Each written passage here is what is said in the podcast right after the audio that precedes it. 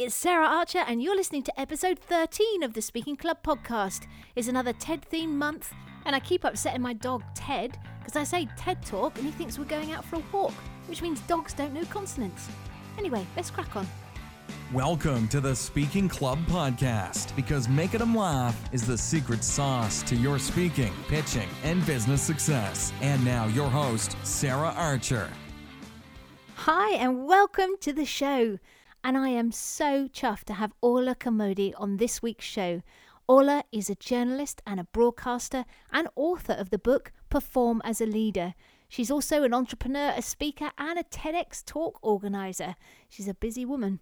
She's a brilliant trainer, speaks all over the world, and she's worked with some of the most influential people in Ireland. Now, today I'm going to try and prize as many speaking tips out of her as I can and also get the lowdown on becoming a TEDx speaker and how it all works. So, better get on with it. Orlaith Carmody, thank you so much for making time to come on the show. I know how in demand you are. So, we met quite recently when I was speaking at TEDx Drogheda I always struggle saying that right. Correct me if I'm wrong with that one. And and not only were you um, on the panel selecting the speakers, but you also spent a day with all of the speakers, giving them tips and coaching and helping to get their message honed. And and I've got to be completely honest. I wasn't sure that I was going to pick up much that day that I didn't already know, but it was brilliant. And I got some smashing insights that I hadn't come across before. And I knew that I had to get you on the show. um, so there's lots I want to cover off with you, but I wanted to start with your own journey into speaking. How, how did that happen? Because you have a different background to speaking originally. Absolutely. Well, I was a television journalist. I worked for the Irish National Broadcaster RTE. I was a, a news reporter for a good number of years. And I had my children at that time as well. So that was in the, the 90s, throughout the 90s. I was a political reporter, I, I did some foreign reporting, I did the full range of reporting. So uh, after I had my children, I wanted to do something a little different. I wanted to do something that I could manage because I had four under five. But also at that time, I had set up a business with my husband in communications coaching and consulting. So he kind of was managing it while I was full time with the, the television station, but I was doing bits and pieces. And then when I decided the time to come to go out on my own, I spent uh, a couple of years really, my kids were small, so I spent a few years at home full time with my children, but I was also starting to work in the business. I started a half day a week and a full day a week and two days a week. And eventually, then when the children were up and running, I was full time in the business. So what we do is we work with leadership teams across big business, small business, every type of, of background really. And we help coach and develop those teams in their leadership qualities that sort of gravitas we hear people talk about or mm. executive presence the elusive executive presence that everybody's looking for. So what we do is we put some coaching and training and development around them to achieve that and it's very much in the communication space. So it's public speaking negotiating coaching your teams pitching for business running an effective meeting chairing a meeting. And i call those the frontline performance pieces the places where you turn up and show up or not, as the case may be. And uh, that, that's what I've been doing for many years. So then speaking coaching is that. Excellent. But you're also a speaker yourself and an MC as well, aren't you? Yes, I do a lot of MCing of conferences here in Ireland and I've done some overseas as well, where you want a chair who will run your event smoothly and kind of link the different speakers. There's nothing worse than a chair who says, thank you very much for speaking, Sarah. And my next speaker will talk about, and there's no give. So, really, the purpose of the chair is to kind of maybe sum up what the speaker has take out some insight that maybe the audience wouldn't have thought of, and then link that seamlessly to the next speaker and have a little bit of a, a wrap with the audience as well so that everybody feels nice and relaxed. And at the end of the day, they think the conference was very united. It wasn't just a series of disjointed speakers. They go away feeling, ah, there was a great theme to that conference, wasn't it? Everything was linked. That's down to a good chair. Brilliant. And did you find it an easy transition from broadcasting to speaking? Yes, funnily enough. Um, obviously, when I started speaking, it's quite different to broadcasting in that broadcasting is in the moment. It's very much responding to some information you've just gathered five minutes earlier, and you're doing a stand up outside the House the Parliament or whatever, and you're giving back this information. You don't have to remember it or take it away with you. Whereas with speaking, it's very much about developing good material and good content. So maybe in the first few instances, I would have had no difficulty with working with an audience because I was I kind of felt comfortable with that. But I suppose I had to be comfortable about my material and I had to develop good quality material, and that took maybe a while. But it seems to have been uh, so much of my material seemed to have been just logic and common sense. It came to me quite readily, I think. Um, and now at this point, you know, 15, 20 years on, it sort of flows very readily. I still always put a lot of preparation into a talk I'm giving, but it really is more topping and tailing the material to suit that audience because some of my material is is useful in a number of different ways or with a number of different audiences. Brilliant. And and um, you also wrote a book, Perform as a Leader, which I wanted to touch on. And there's some some coaching, speaking coaching in that as well, isn't there? Yes, well, I sort of I felt that I had to gather up all of this material that I had. As I said, I've been developing a lot of really good material over over the years, and I felt that well, I can't actually stand in front of every audience. I can't actually meet every group who might want to learn this, and I felt it was really good stuff. And I said I need to share this. So I put the book together called Perform as a Leader, and it is very much about that performance piece, as I said. But then I break it down into different chapters. So it's a how to reference guide, if you like, to people. I know people who've bought my book tell me they keep it on their shelf and they take it down when they're coming up to that big pitch they're looking for some new business and they really have an important pitch in front of a client, they pick, pick down the book again and refresh on the chapter on pitching. Or when they have a big coaching session coming up with a team member who needs a lot of support, they reference the, the, the, chapter on coaching. When they're making a speech, they reference the chapter on presenting and public speaking. If they're going to do a media interview, for example, on behalf of your business or your organization, if you're the person going to be in front of the cameras, and obviously that's where my all my uh, sort of coaching came from originally. It came from my understanding of the media. So people who then have a big media appearance may take down the book and read the media chapter and getting ready for that media interview to be concise and to the point and above all memorable because it's about being memorable i think every time yeah, absolutely. I mean, I'm going to link uh, to Orlaith's book in the show notes so uh, people can have a look at that. And how did you come to do a TEDx talk? Because I know you've done your own TEDx talk. How did you? What, what was the thinking behind that? How did you come to do it? Well, I've actually done two. The first one I did was TEDx Tallaght, four or five years ago, and it was uh, one of the first independently run TEDx events in the country. Tallaght is a big um, sub city west of Dublin, and they the, the Tallaght Library is a very vibrant community hub, and they were one of the first people in the country to apply for and get the TEDx franchise. And then they advertised for speakers, and you had to send a clip of you speaking to be selected. So I uh, saw this just advertised online, or somebody pointed it out to me, and I said, "Oh, you know, I'll give that a go." So I went and I did. And my first talk was about my my concept was find a customer, not a job, because those young people, the four under five I had, are now young adults. They're all in their mm-hmm. late early twenties. And you know, you inevitably find yourself saying to them, Go out and get a job, young man, go out and get a job, young woman. And I said, why do we say that to them? Why don't we tell them find a customer?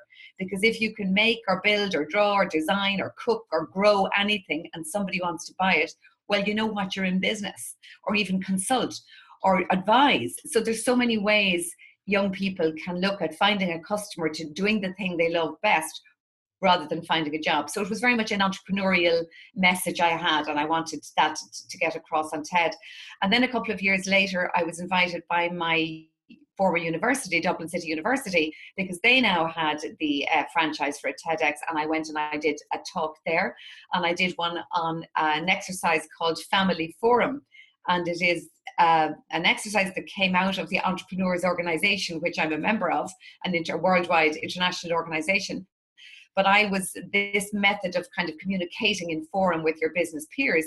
But I turned this into a family exercise where you could actually find a way of getting those teenagers to talk to you, oh, which wow. I felt would be helpful to people. So I put up, I did a talk called Family Forum with the, the TEDx um, in DCU. So that was my involvement in TED originally myself as a speaker. And then um, I thought, wouldn't it be wonderful to bring it to my hometown, which is Drogheda in the northeast of Ireland? So I spoke to a few people in the Mill Enterprise Centre and we put a committee together and we said, let's get TED up and running in Drogheda. And the Mill Enterprise Centre um, was very, very supportive and loved the idea and said they would come on board. And in fact, the administrator there, Anna Curtis, that was very key in making it all happen. I could have the idea and put a committee together, but it needs somebody to put all the nuts and bolts in place. Yeah. And Anna was a wonderful trooper who did that. So the first one was last year and it went down very well. And we had our second one this year. So it looks like it's now established and hopefully it'll be an annual event. That's brilliant. And how did you the first two TED talks you did, how did you decide on the theme of those talks? Was it something that you came up with, or was it linked to, to the theme of the TEDx uh, event? Well, the first ones I did personally, you were given a theme, and, and it's a very loose theme, and you can interpret it quite well or in, in, in any way you wish yourself. But then the two we organized in Drogheda, the same thing, we found a theme, but it's an umbrella theme, and, and it's what's wonderful about TED is that you put together this theme and then you find an amazing eclectic group of people who interpret it in such completely different ways. As you know yourself, you were a speaker this year yourself with us in Drogheda, and everybody's interpretation of the same theme was so different. That's what makes it so interesting. Yeah, it was brilliant. And there's a lot of people out there that think you have to be a professional speaker to do a TEDx talk, but but that's not true, is it?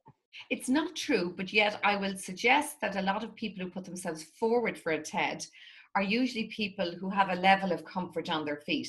They're usually people who are maybe from a teaching or a lecturing background or a coaching or a training. They're often people who have some level of experience of standing in front of a room full of people. You will find that inevitably. There will always be those who just want to give it a go because it's a bar, a personal bar they want to hop over themselves, or it's a personal bucket list challenge they have set themselves. But I, I find that a lot of them have some basic level of comfort. But you know it, it's a it's a very specific format speaking for ted it's quite different to coaching or training or, or, or, teaching so it's very much on the clock you know yourself your messaging has to be very succinct you have to tell a story you have to engage your audience and, and it's very much a televised event as we know so it has to translate well to that wider audience wherever they might be around the world.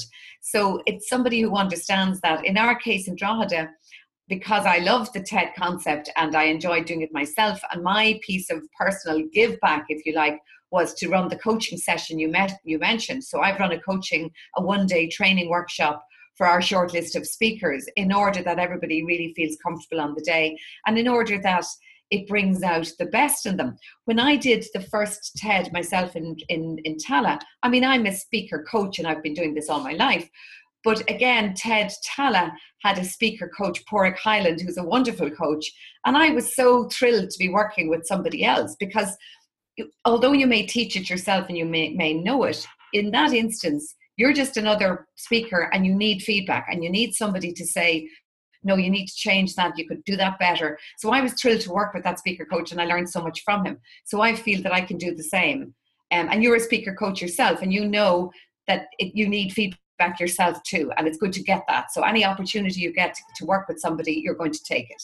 No, I absolutely loved it. I mean, it's it's you still have blind spots. I mean, you still you know there's things that still you can learn and i never forget that chinese proverb about an empty cup um, if you go in with your you know your cup full and you don't think you can learn anything you know there's there's no point so i i got some great insights and you had a lovely um, training style. It was um, it's friendly, but you don't you don't pull any punches. And I I know I noticed uh, uh on the video on your webpage, for instance, you you you made a, a comment. If people are zoning out of your talk, it's not that they're rude people it's perhaps that you haven't engaged them and there, and there was a story along with that and i wondered if that's something you'd be happy to share Indeed, yes. I was, um, yeah, I was chairing a conference, and there was a lovely speaker, and she's very well known, and she's very well regarded, and she's a slightly older lady, so there'd be a lot of tolerance for her, and she's got great credibility in her her own area. But she began making a speech, and the speech was written out longhand on these foolscap size pages. So she started reading out her speech, and you know we'd agreed a set time i think it was 15 minutes and i i am a stickler for time when i'm chairing because i think if a speaker goes on longer they're stealing time from the next speaker, and that's just discourteous. If you've been invited to speak for 15 minutes, you should speak for 15 minutes. If you've been invited to speak for 30 minutes, you should speak for 30 minutes. I think it's just a ba- basic rule. But sometimes people feel they have so much to say and they just want to, and I understand that, but at the same time, you really should stick to the brief you've been given. But this particular lady read out her page, read out her next page, read out her next page. It came to the 15 minutes and there was no sign of her wrapping up. So I gave her, I gave her a minute's grace. And then I tinkled the glass and I signaled to her, Your time is up. And she nodded at me and smiled at me. And she read out the next page and the next page and the next page. and I signaled again to her, I'm saying, Your time is up. We really must wrap up now and go to the next speaker. And she smiled and nodded at me and read out the next page and the next page. no ability to sum up what she was saying and finish. Her oh. time was up. And she kept reading and reading and reading. And the people in the audience, you could see them just snoring at this point, dying on their feet. They're all on their mobiles, they're all shifting uncomfortably in the seat. It was coming up to the break, they all needed their break. And I thought that sort of blindness to your audience and blindness to the organisers of an event is, is very unfortunate, put it that way. Yeah, absolutely. And and I think there's a you know, you you say as well that it's about giving insight rather than information and I think that's a really, really strong tip for people who are doing a TED talk or, or whatever, whatever type of speech that they're doing. I think so. I think we're moving to the age of um, the insightful expert because knowledge can be got anywhere nowadays. Knowledge can be got we can Google, we can find it out. So you look at the professions like the law profession, for example. The best lawyer in the past was the one who had the tallest forehead and the one who could stuff the most information in there and regurgitate it as required. But that's not going to be the measure of a brilliant lawyer going into the future. The professions are changing hugely. The best lawyer is the one who's going to communicate and negotiate and lead the one who is going to have insight, not information. We can Google and get the piece of law now, the reference that, you know, in the past was only available in the head of this brilliant person. Now we can find it. What we want is to understand it, and that's where expertise is going to be. And that shift in the professions is going to be profound. It's coming towards us at a rate of knots. It's the same with the medical profession. I was chairing a conference yesterday or on Saturday for a, a medical group here in Dublin. And, you know, I was saying that to them. I was saying, you know, you studied for 12 years to become a consultant because you are the person with the knowledge. But your expertise or your or your success in the world of consultancy now going forward is going to be much more about how you how you actually communicate with your patient, with the hospital management board, with the SARS in the hospital who will limit your budgets and limit your staff and limit your ability to perform all that wonderful information that you spent years learning. So they, I'm teaching them communication skills because that is what's going to actually make the difference between their success or failure going into the future. And that's a really interesting dynamic that's coming at, at us. And it's a byproduct of the digital age we live in. But I think a lot of the professions haven't woken up to this. They need to learn to communicate much more effectively than they have done in the past as well in terms of um, a vehicle for that insight. I'm a massive advocate of storytelling and i know that you are too. Um, and i think stories are a great vehicle for people to uh, engage in terms of emotionally connecting with the insight that you're delivering. I think think that you agree with that yeah? Absolutely, because I think um, storytelling is the highest level of communication there is because it does everything for us. It it sort of allows us to be warm and personable. It allows us to be memorable. It allows the audience to really engage and stay interested. It allows us to do so many things in the example driven or story driven communication. But unfortunately, inexperienced speakers haven't the confidence to do it because they think it sounds too folksy. They think it sounds too low level. And if I'm the professor of XYZ, I need to be showing people that I am the professor of XYZ every time I open my mouth. Yeah. And every sentence I utter has to be full of my importance and all you're doing is alienating your audience completely. You have to be confident that yes, you're the professor of whatever, you know what, that's fine, that's a given, that's terrific. But now let's communicate on a way that people understand. And I think that's where we have to sort of get into and i mean life is much more informal than it used to be so we expected certain informality in in speaking and i think you know the best way you speak is this, the way you speak every single day of your life there isn't a better version of you that you can suddenly pull out of the box and put up on the podium on the day i hate to tell you there isn't a better version of you. every day, that's the best you. So put that one on the stage, not this other person who's trying to actually speak in this different or much more formal way.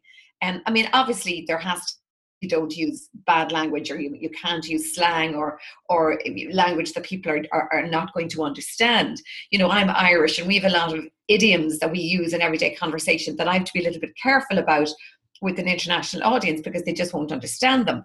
But I don't try and stop myself saying them. If I say them, I kind of qualify it immediately afterwards because if I try and stop my communication, I block myself down. So I don't try and stop it. But if I hear myself saying one, I say, oh, what I mean by that is, and I just allow my audience catch up and then I move on. But I think we have to find a way that is, yes, that's story driven, that is personal. But again, another reason why people aren't terribly personal on a platform is because it feels quite vulnerable the first few times you do it. And people don't want to be vulnerable.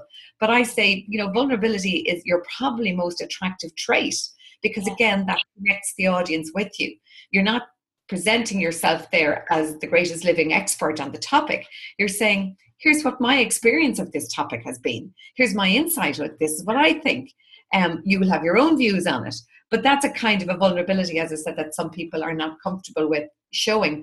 But I think they should because I think it's the way you reach your audience. Uh, you're you're absolutely right there. I think um, the, the the actually the sometimes the TED talks that where people show their most vulnerability are the ones that people want to watch over and over again because there is that connection. But um, I I noticed you talked about you know talking naturally. Now, as as a comic, you learn to write as you would speak and it's something you really have to work on now i still struggle we know my ted talk when we came on that coaching day was very flowery and i had to make it quite quite some di- editing between that and the actual day itself um, but you make a big distinction between the oral and the oral and the written word in terms of the way you present things to people Yes, and that's again a classic mistake that presenters make. They write a speech and they try to deliver it the same way. And a lot of us come from an academic background where we were taught to present our information in a very partic- particular way when we're writing. And there's no harm in that. Write your speech that way if that's how you get it out of your head.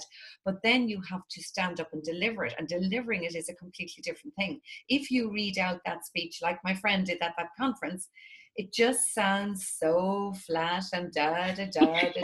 can't help it. We go into that tone that sends everybody in the audience to sleep, and then we look down at this audience and they're all nodding off or they're on their mobile phones, and we're wondering what we did wrong.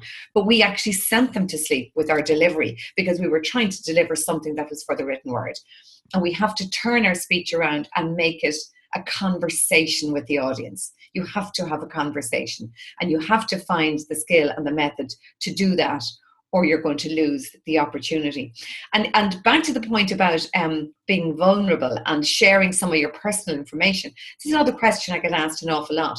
Um, you know, if I share my personal information, I'm just talking about myself. And you know, it's really it's it's a terrible thing to do as a speaker to keep talking about yourself. Yeah. You you use yourself and a little story to make a point. You don't talk about yourself. I was at a conference last week where the, I, I, was one of three female speakers, and uh, women are dreadful at doing this. I don't know why, but I lot of speaking on the women in business circuit, and women in business are the worst for doing this. So you have some well-known woman, woman who runs a business, a, a great business, and she's a great woman, and she's invited to speak at this women in business networking event or whatever. And she's invited and told, "Tell us your story." And she interprets that literally. And she stands up and she speaks for half an hour telling her story. I listened to one last week and it was, I mean, she was a lovely woman and she had a nice way of presenting. But she was just talking about herself for a half an hour. And you see the puzzlement in the audience, and they're going, And your point is? And your point is?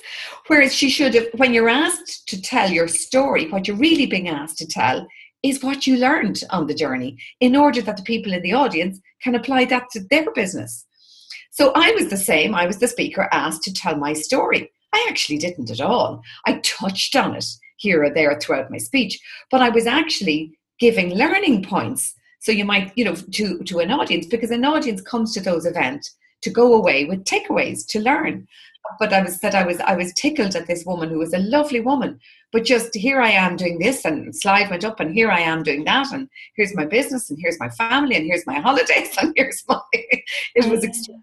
extraordinary it is it is a big i mean i've i've, I've said this before excuse me about women speakers and um, some people do treat it like it's a therapy session. And i've seen on one i remember was about a big conference and she had some very good points about business. And then for some reason in the middle of it like completely out of nowhere she threw in the fact that she'd you know been sexually assaulted and just the audience just completely it was just baffling why why you would do that. So i think i think that's a really key point you know it's using it's to illustrate it's not about you it's a vehicle to get the point across and i think that's and, that's really and it's a vehicle to show a little bit about yourself so that they connect with you. So you say you're a mom oh good yeah that's great i'm a mom too to connect with that. Or you say you know you you struggle uh, doing the grocery shopping every week you can't stand it it just takes up so much time whatever whatever little glimpse of your personal life that makes everyone in the audience nod and smile because they're saying oh yeah it's the same for me but there's a point to it what you're saying is struggling with the grocery shopping is we all juggle or we're trying to juggle all the different things we have to do in our lives. So there's a message you're coming to by using that little vignette. You're not throwing it in there because you need to get it off your chest. You know, there's a reason. Yeah, exactly. Great. Um, so one one final thing I was going to say: could, have you got any tips? You know, say your top tips for people that want to do a TEDx talk in terms of applying and in terms of delivery, just in a sort of nutshell. Okay, well, the first thing is in, in very often in TEDx talks, well, the first thing is apply. Do apply. Yeah. Put your ring. If you're not in, you can't win. So put your name in the ring, apply. And very often there is a one minute or two minute little video you have to download. And the reason for that is so the organizers can get a sense of you, what your idea is, and how you communicate. So keep it really simple. Just, you know, prop up your iPhone and talk into it as if you're having a conversation with somebody. You say, Hi, I'd love to talk about and have your topic ready and why it's important to you and pick a topic that really matters to you you know the most fluid and smooth talk you can give will be the one about a topic that you care hugely about. You can't learn something or pretend you like something or try to come up with a talk that's going to suit their theme if you don't if you don't know anything about this. You must love it, care about it, really want to talk about it, really have an idea worth spreading you really want to get that message across to the public for whatever reason your background is. And that'll give you the fluency to talk into that microphone or talk into that iPhone and say, okay, here's the talk I want to give. Here's why I want to give it. I think your audience are going to be really interested in it for the following reasons. And if you're really enthusiastic and make great eye contact, you, you, you have a good chance of being picked. And then you have to go away and work on your talk. And hopefully, hopefully they'll put a, a speaker coach around you to help you as well. Exactly, exactly. Brilliant. And there's a couple of standard questions I ask people before we wrap up. What's the best thing speaking's done for you? What's the best thing speaking has done for you? I suppose it's given me the opportunity to meet amazing people and to travel to some amazing places. I've spoken at conferences all over the States, in Bangkok, in Dubai, in Canada. You know, it's just given me an opportunity to travel places I wouldn't have otherwise gone and to meet amazing people there and then to share some good ideas. And, Brilliant. you know, when you've got strong ideas, you do want to share them. Absolutely. And then the worst thing, perhaps your biggest blooper, if you've got one. I haven't had blooper, touch wood, sort of fallen over or, or, or, done anything mad on the stage. I suppose the worst part is um, the anxiety. You know, I'd be a liar if I said, no matter how experienced you are in speaking, you don't get worked up before giving a talk in front of a few thousand people. You do. But I've tried to learn to manage all that anxiety and turn it into performance energy and allow it be the thing that gives me the edge and gives me the, the, the extra bit of oomph on the day but we all have to manage and learn to manage that that anxiety that um you know the adrenaline rush that floods your body before you speak and to learn to work with it. So and, and no matter how experienced you get it never goes away. You always have it. You always wake up in the middle of the night the night before wondering are you ready? Wondering are you organized? That's just part of it and you have to accept it. Brilliant. The last question i wanted to ask you was um, there's a book called Think and Grow Rich by Napoleon Hill, and he has a sort of uh, mastermind group. And I wanted to ask ask all my guests if you had anyone in history, fictional, non-fictional, that you would choose to be one of uh, three mentors. Who would you choose? Oh, I'd love to have Barack Obama as my mentor. He's so cool. and Michelle, Michelle is, is, so cool. I mean, they are just, they're such a power couple. I, I just admire them hugely. Um, I thought they handled themselves in office with such dignity, with such style, with such grace, and both incredible speakers, both wonderful, incredible. They do all of the things I've been describing. They're natural, they're themselves, they've good messaging, good takeaways uh, always about the audience, not about themselves. Uh, yeah, wonderful. Brilliant. And one more. So Obama, uh, Michelle, um, Barack Obama, and one more person. Um, I always liked Bill Clinton's style as well of yeah. delivery. I, I know he had his issues and he was a bold boy in the past, but there's something very, very attractive about his speaking ability and about his um, focus on the individual. Um, I had the good fortune to meet him very briefly at an event one time, and I had heard that when he meets you, he makes you feel like you're the only person in the room, regardless of who you are. It might only be for 10 seconds, it might only be for 30 seconds, but for that 30 seconds, you have his full and undivided attention. And that is a common trait of great leaders. They really focus on the other person.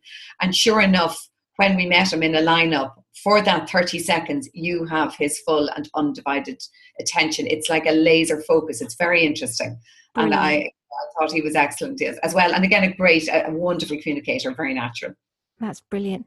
Now, I'm going to put all your contact details in the show notes, but I just want to say thank you so much, Orlaith, for for joining me today, and I really appreciate your time. Thank you so much. Well, there's some great tips there from Orlaith Carmody. I'm so pleased that she found the time to join us on the Speaking Club. And also, I'm so glad that you found the time to listen to the show. Thank you as ever for your support. And um, I'm not going to say the usual stuff because you know it. Subscribe, share, review. If you want to connect with me on Twitter or Instagram, I'm at Sarah Archer 15 I'd love to hear from you if you enjoyed the show. Send me a little tweet. If you've got any ideas for topics or guests that you'd like to have on the show, then let me know that as well. There's only one thing left to say, and that's go out, have a fantastic week, grab life by the nuts, and get cracking. Thanks for listening to the Speaking Club podcast at www.saraharcher.co.uk.